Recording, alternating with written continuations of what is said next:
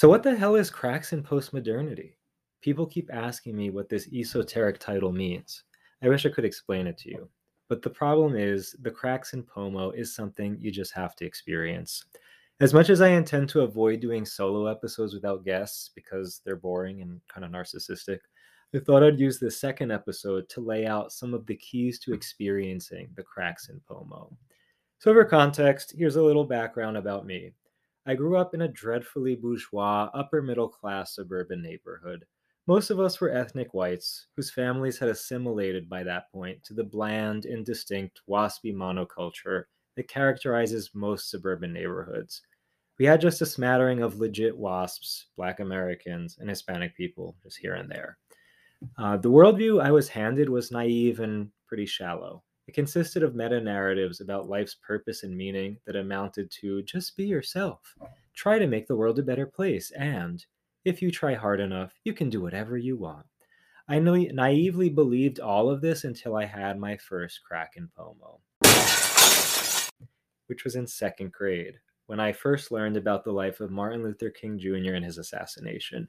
I went home that day wondering why would anyone kill someone who was trying to do something so good? Why does evil even exist in the first place? My obsessive thought patterns would not let go of these questions, and rather than sleeping that night, I lay in my bed crying.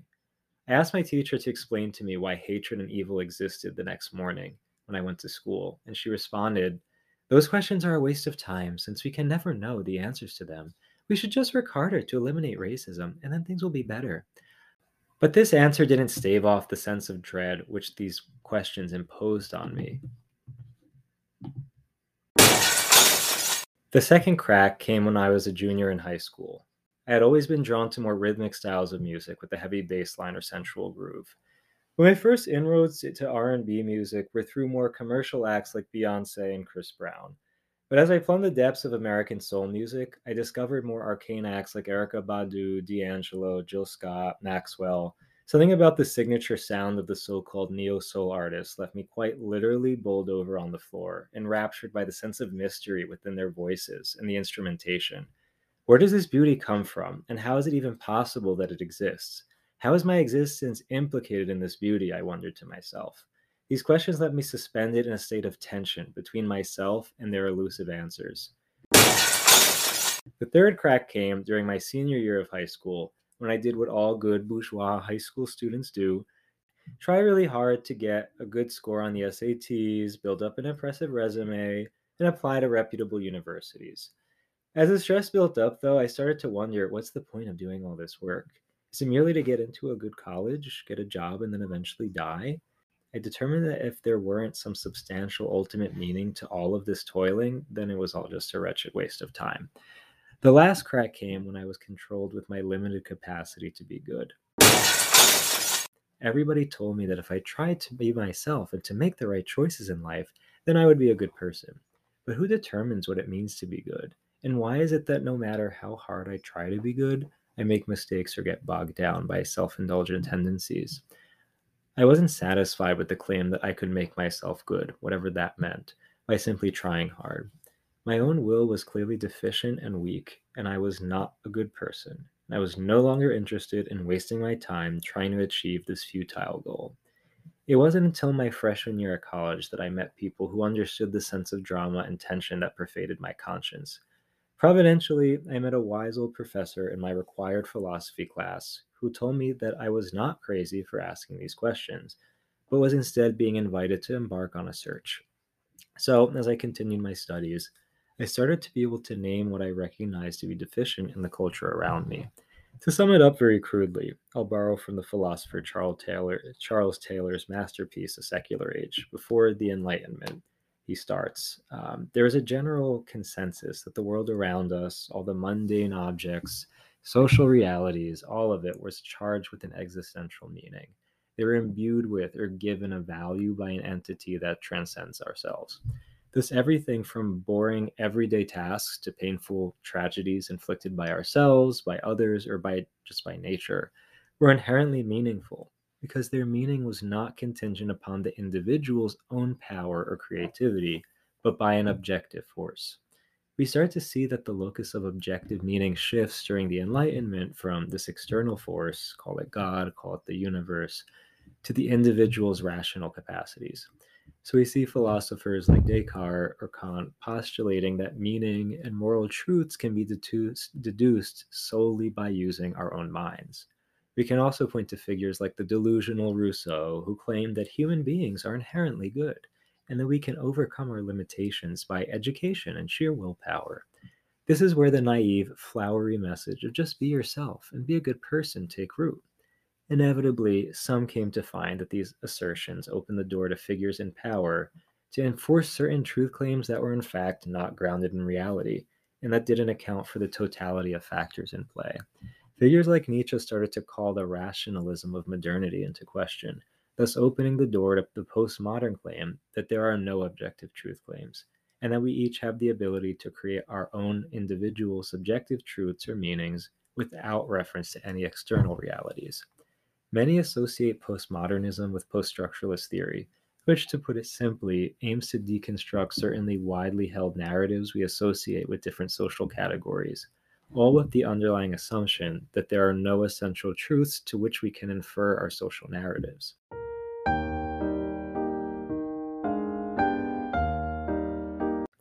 So, obviously, this is a hardly bastardized summary of the last 500 years but hopefully, this can give a little bit of context to where I'm going with this podcast. So, I really want to try to be careful also not to run the risk of creating clear cut boundaries between these schools of thought and the relationship to our culture, to our lived everyday realities. Because I find that much of the messages I received in school were a confused mix of modern and postmodern ideals. Specifically in America, that mix is saturated with empty sentimentality with hardened moralistic ideologies, two things that the author James Baldwin vigorously condemned, which we can attribute to our Manichaean puritanical past. But the more I delved into postmodern thought in college, I found that its anti essentialist bent, which challenged the modern assertion that essential truths can be reached by reason alone, without relying on some metahuman transcendent entity, it could go in one of two directions. It could destroy any attempt to reach universally accessible sources of truth and meaning, and thus further atomize our culture, leave us feeling alienated and alone. Or it could enable us to break beyond faulty man made truth claims and thus open a space for authentic truth claims that resurface, that can resurface once again. So, as literary critic Wayne C. Booth once said, postmodernist theories of the social self have not explicitly acknowledged the religious implications of what they are about. But if you read them closely, you'll see that more and more of them are talking about the human mystery in terms that resemble those of the subtlest traditional theologies. The mission of this podcast is to look for those cracks in postmodernity, those spaces where the complexities and nuances of the human condition can breathe freely and be expressed fully. One of the most influential postmodern schools of thought is gender theory, initiated by people like Foucault, Judith Butler. Gender theory is simultaneously fascinating and dangerous because it raises key questions about socially constructed norms of what it means to be a man or woman. But then it proceeds to call into question the category of gender itself, writing it off as a pure social construct. But then there's the male to female transgender writer, Andrea Long Chu, who takes the initial claims of gender theory and takes them to their furthest extreme. Everyone is female, she writes, and everyone hates it. By subverting the convention, sorry, the conventionally subversive method of gender theory, Chu inevitably rehabilitates ontological and metaphysical categories that gender theory claims are null. Patriarchalism for Chu was not constructed on false notions of gender difference in order to oppress women. Instead, it was invented so that men could escape the horrifying truth that they are ontologically female. Postmodernism, taken to its furthest extreme, transcends the naive certitudes of liberal humanism and allows space for the murkiness of human nature to bleed over our neatly drawn up categories.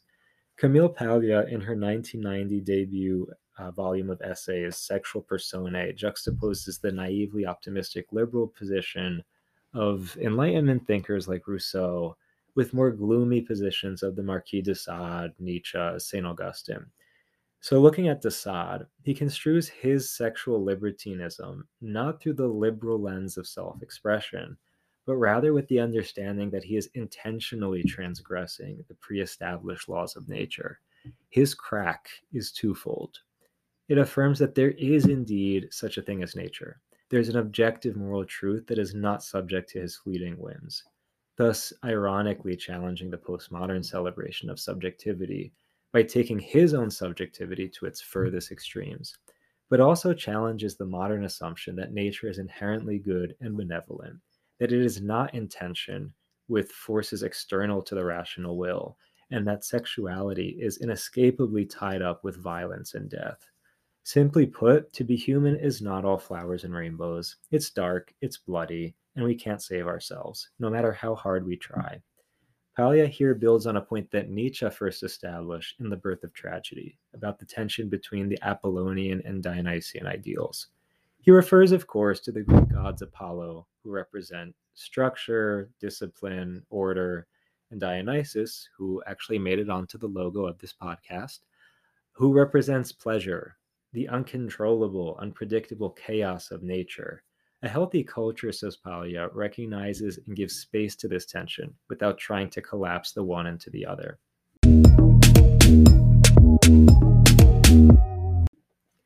Um, one of the shining examples of the triumph of the Dionysian is the camp sensibility. Cultural critics like Susan Sontag, Fabio Cleto have attempted to put into words the elusive aesthetic and existential sensibility, which put simply, exalts the artificial over the natural.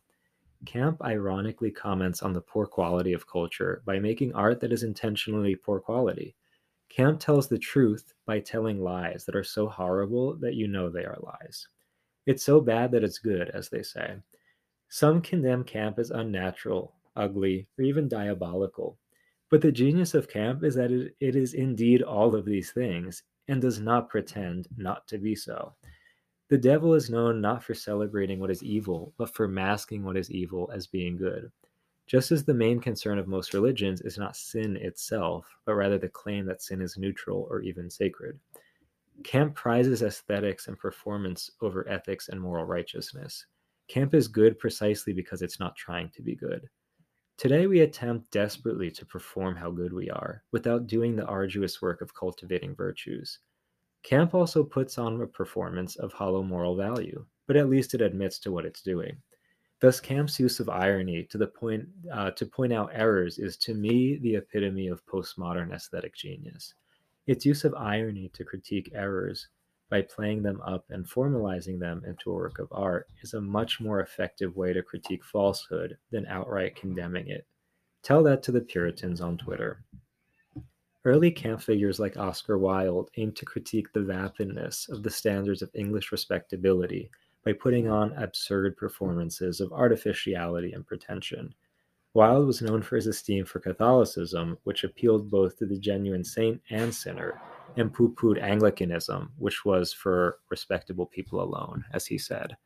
In a similar vein, Andy Warhol, upon whom was bestowed the title of the Pope of Pop Culture, critique the consumerism of his day not by condemning it wholesale, but instead by creating art that used popular advertising trends to offer an ironic commentary on both the inherent beauty implicated in and the miserable depravity of American consumerism. Or take Quentin Crisp, the British athlete who came to fame in the 1940s for being one of very few publicly vocal, flamboyant gay men. In a manner similar to de Sade, Crisp understood his own homosexuality not as a morally neutral mode of self expression. Instead, it was a means to subvert both cultural norms and the design of nature. Further, Crisp saw the gay man's attempt to find true love with another true man to be grasping for the impossible. This being, if he exists, says Crisp, is so rare that one might as well enter a monastery on reaching puberty. The elusive desire to be loved by a real heterosexual man turns the gay man into a sort of prophet, or as Paglia puts it, as a shaman of our times. The gay man's desire testifies to the inherent tension in all human beings between themselves and some mysterious, unattainable fulfillment. Homoerotic desire is in constant tension between the unnatural and the supernatural, between the truth and lies, but God forbid the ordinary or the conventional. Upon visiting a post Stonewall America, Crisp criticized the attempt to normalize that which is inherently subversive, to reduce it to a merely neutral form of self expression, which to him amounted to annihilating its cultural significance, thus rendering it utterly dull and boring. We further see this discrepancy between narratives of homoeroticism in contemporary stories like the pagan pederasty of Call Me By Your Name, or the Christian ascetical chastity of Brideshead Revisited, and the secular bourgeois love is love story of Love Simon. One only dare imagine what Crisp would have to say were he alive to watch the passing of Obergefell, or the baby photos of the atrociously bourgeois Mayor Pete. Camp has left its decadently artificial mark on Western culture and remains alive and unwell. The tension between nature and artifice, the sacred and profane, has been passed down in the decadent Baroque and Rococo art and architecture in France, Italy, and Spain. You have depictions of the Greek god Adonis and the Christian Saint Sebastian, which embody the tension between sanctified moral beauty and pagan aesthetic beauty, between sacrifice and possession, mystical and earthly eros, as do statues like Bernini's Ecstasy of Teresa of Avila and most Spanish crucifixes. The decadent turn of the century authors like Wilde, Baudelaire, Huysmans, and later Lorca, who were determined not to trivialize the tension between the sacred and the demonic, are further examples. Or we can take more recent ones like Lady Gaga's 2013 album Art Pop, the staged personas of divas like Mariah Carey, Britney Spears, Ariana Grande. You have the paradoxical mix of hypersexual machismo and gender bending emo aesthetic of Bad Bunny, the dark films of directors like Fellini, Pasolini, Almodovar, and over the top contemporary teen films like Legally Blonde or Mean Girls, or the intentionally corny humor of Disney Channel shows, or the absurdist humor of SpongeBob, The Fairly Odd Parents, or the blatantly unreal storylines of reality television. And of course, let us not dare to forget, despite the demands of liberal bourgeois piety, the ultimate camp icon of our time, Donald J. Trump, whose grotesque artificiality and violent performativity offers the greatest ironic critique of American society, better than any other camp artist of our time.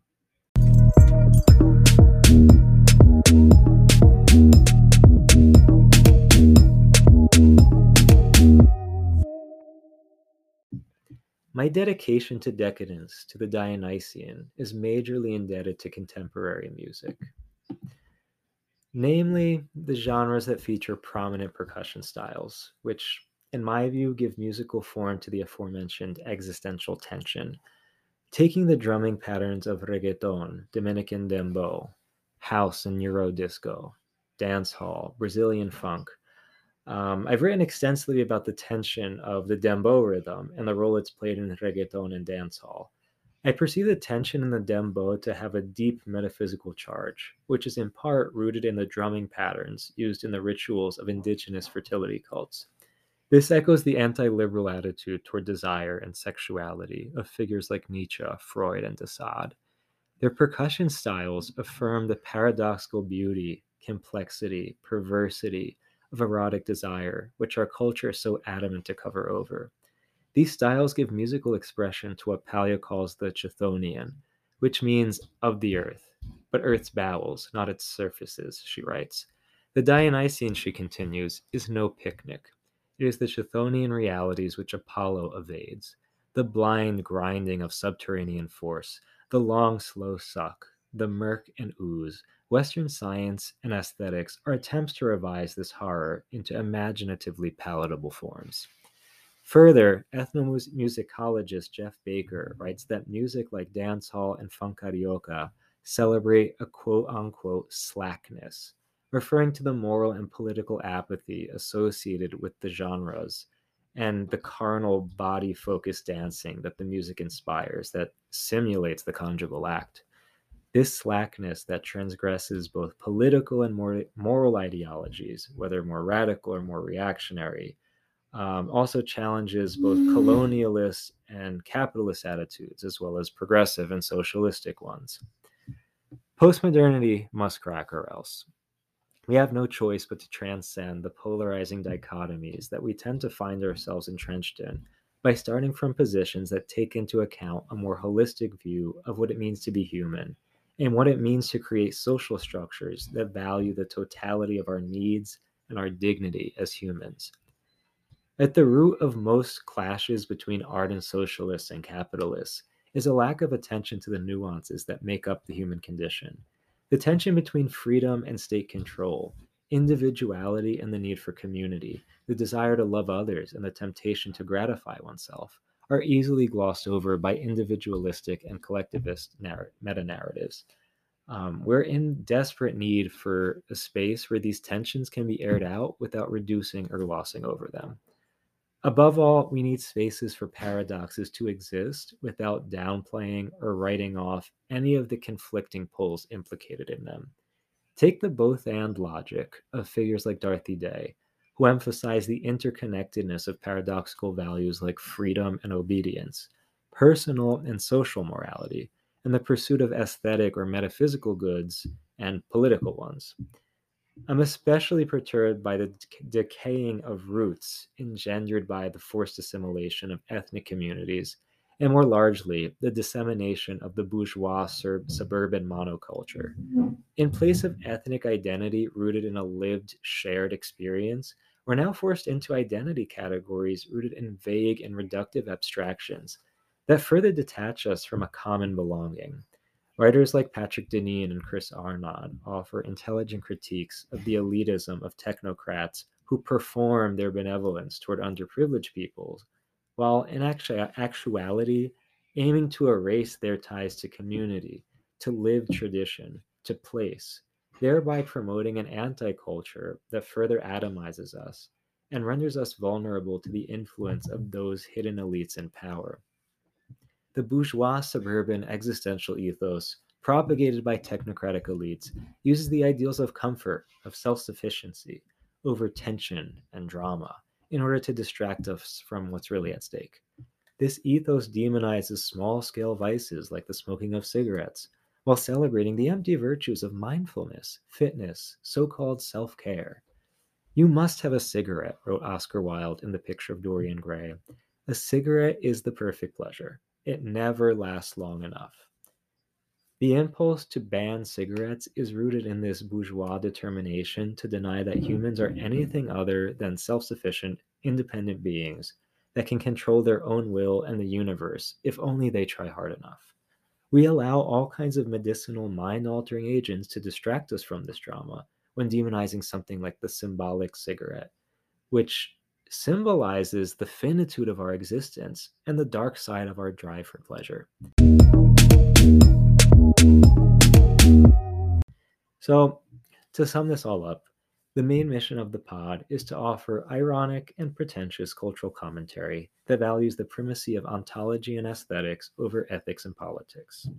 The reality is that none of us are ethical, and no matter how desperately we attempt to perform how virtuous we are, we're all pretty bad.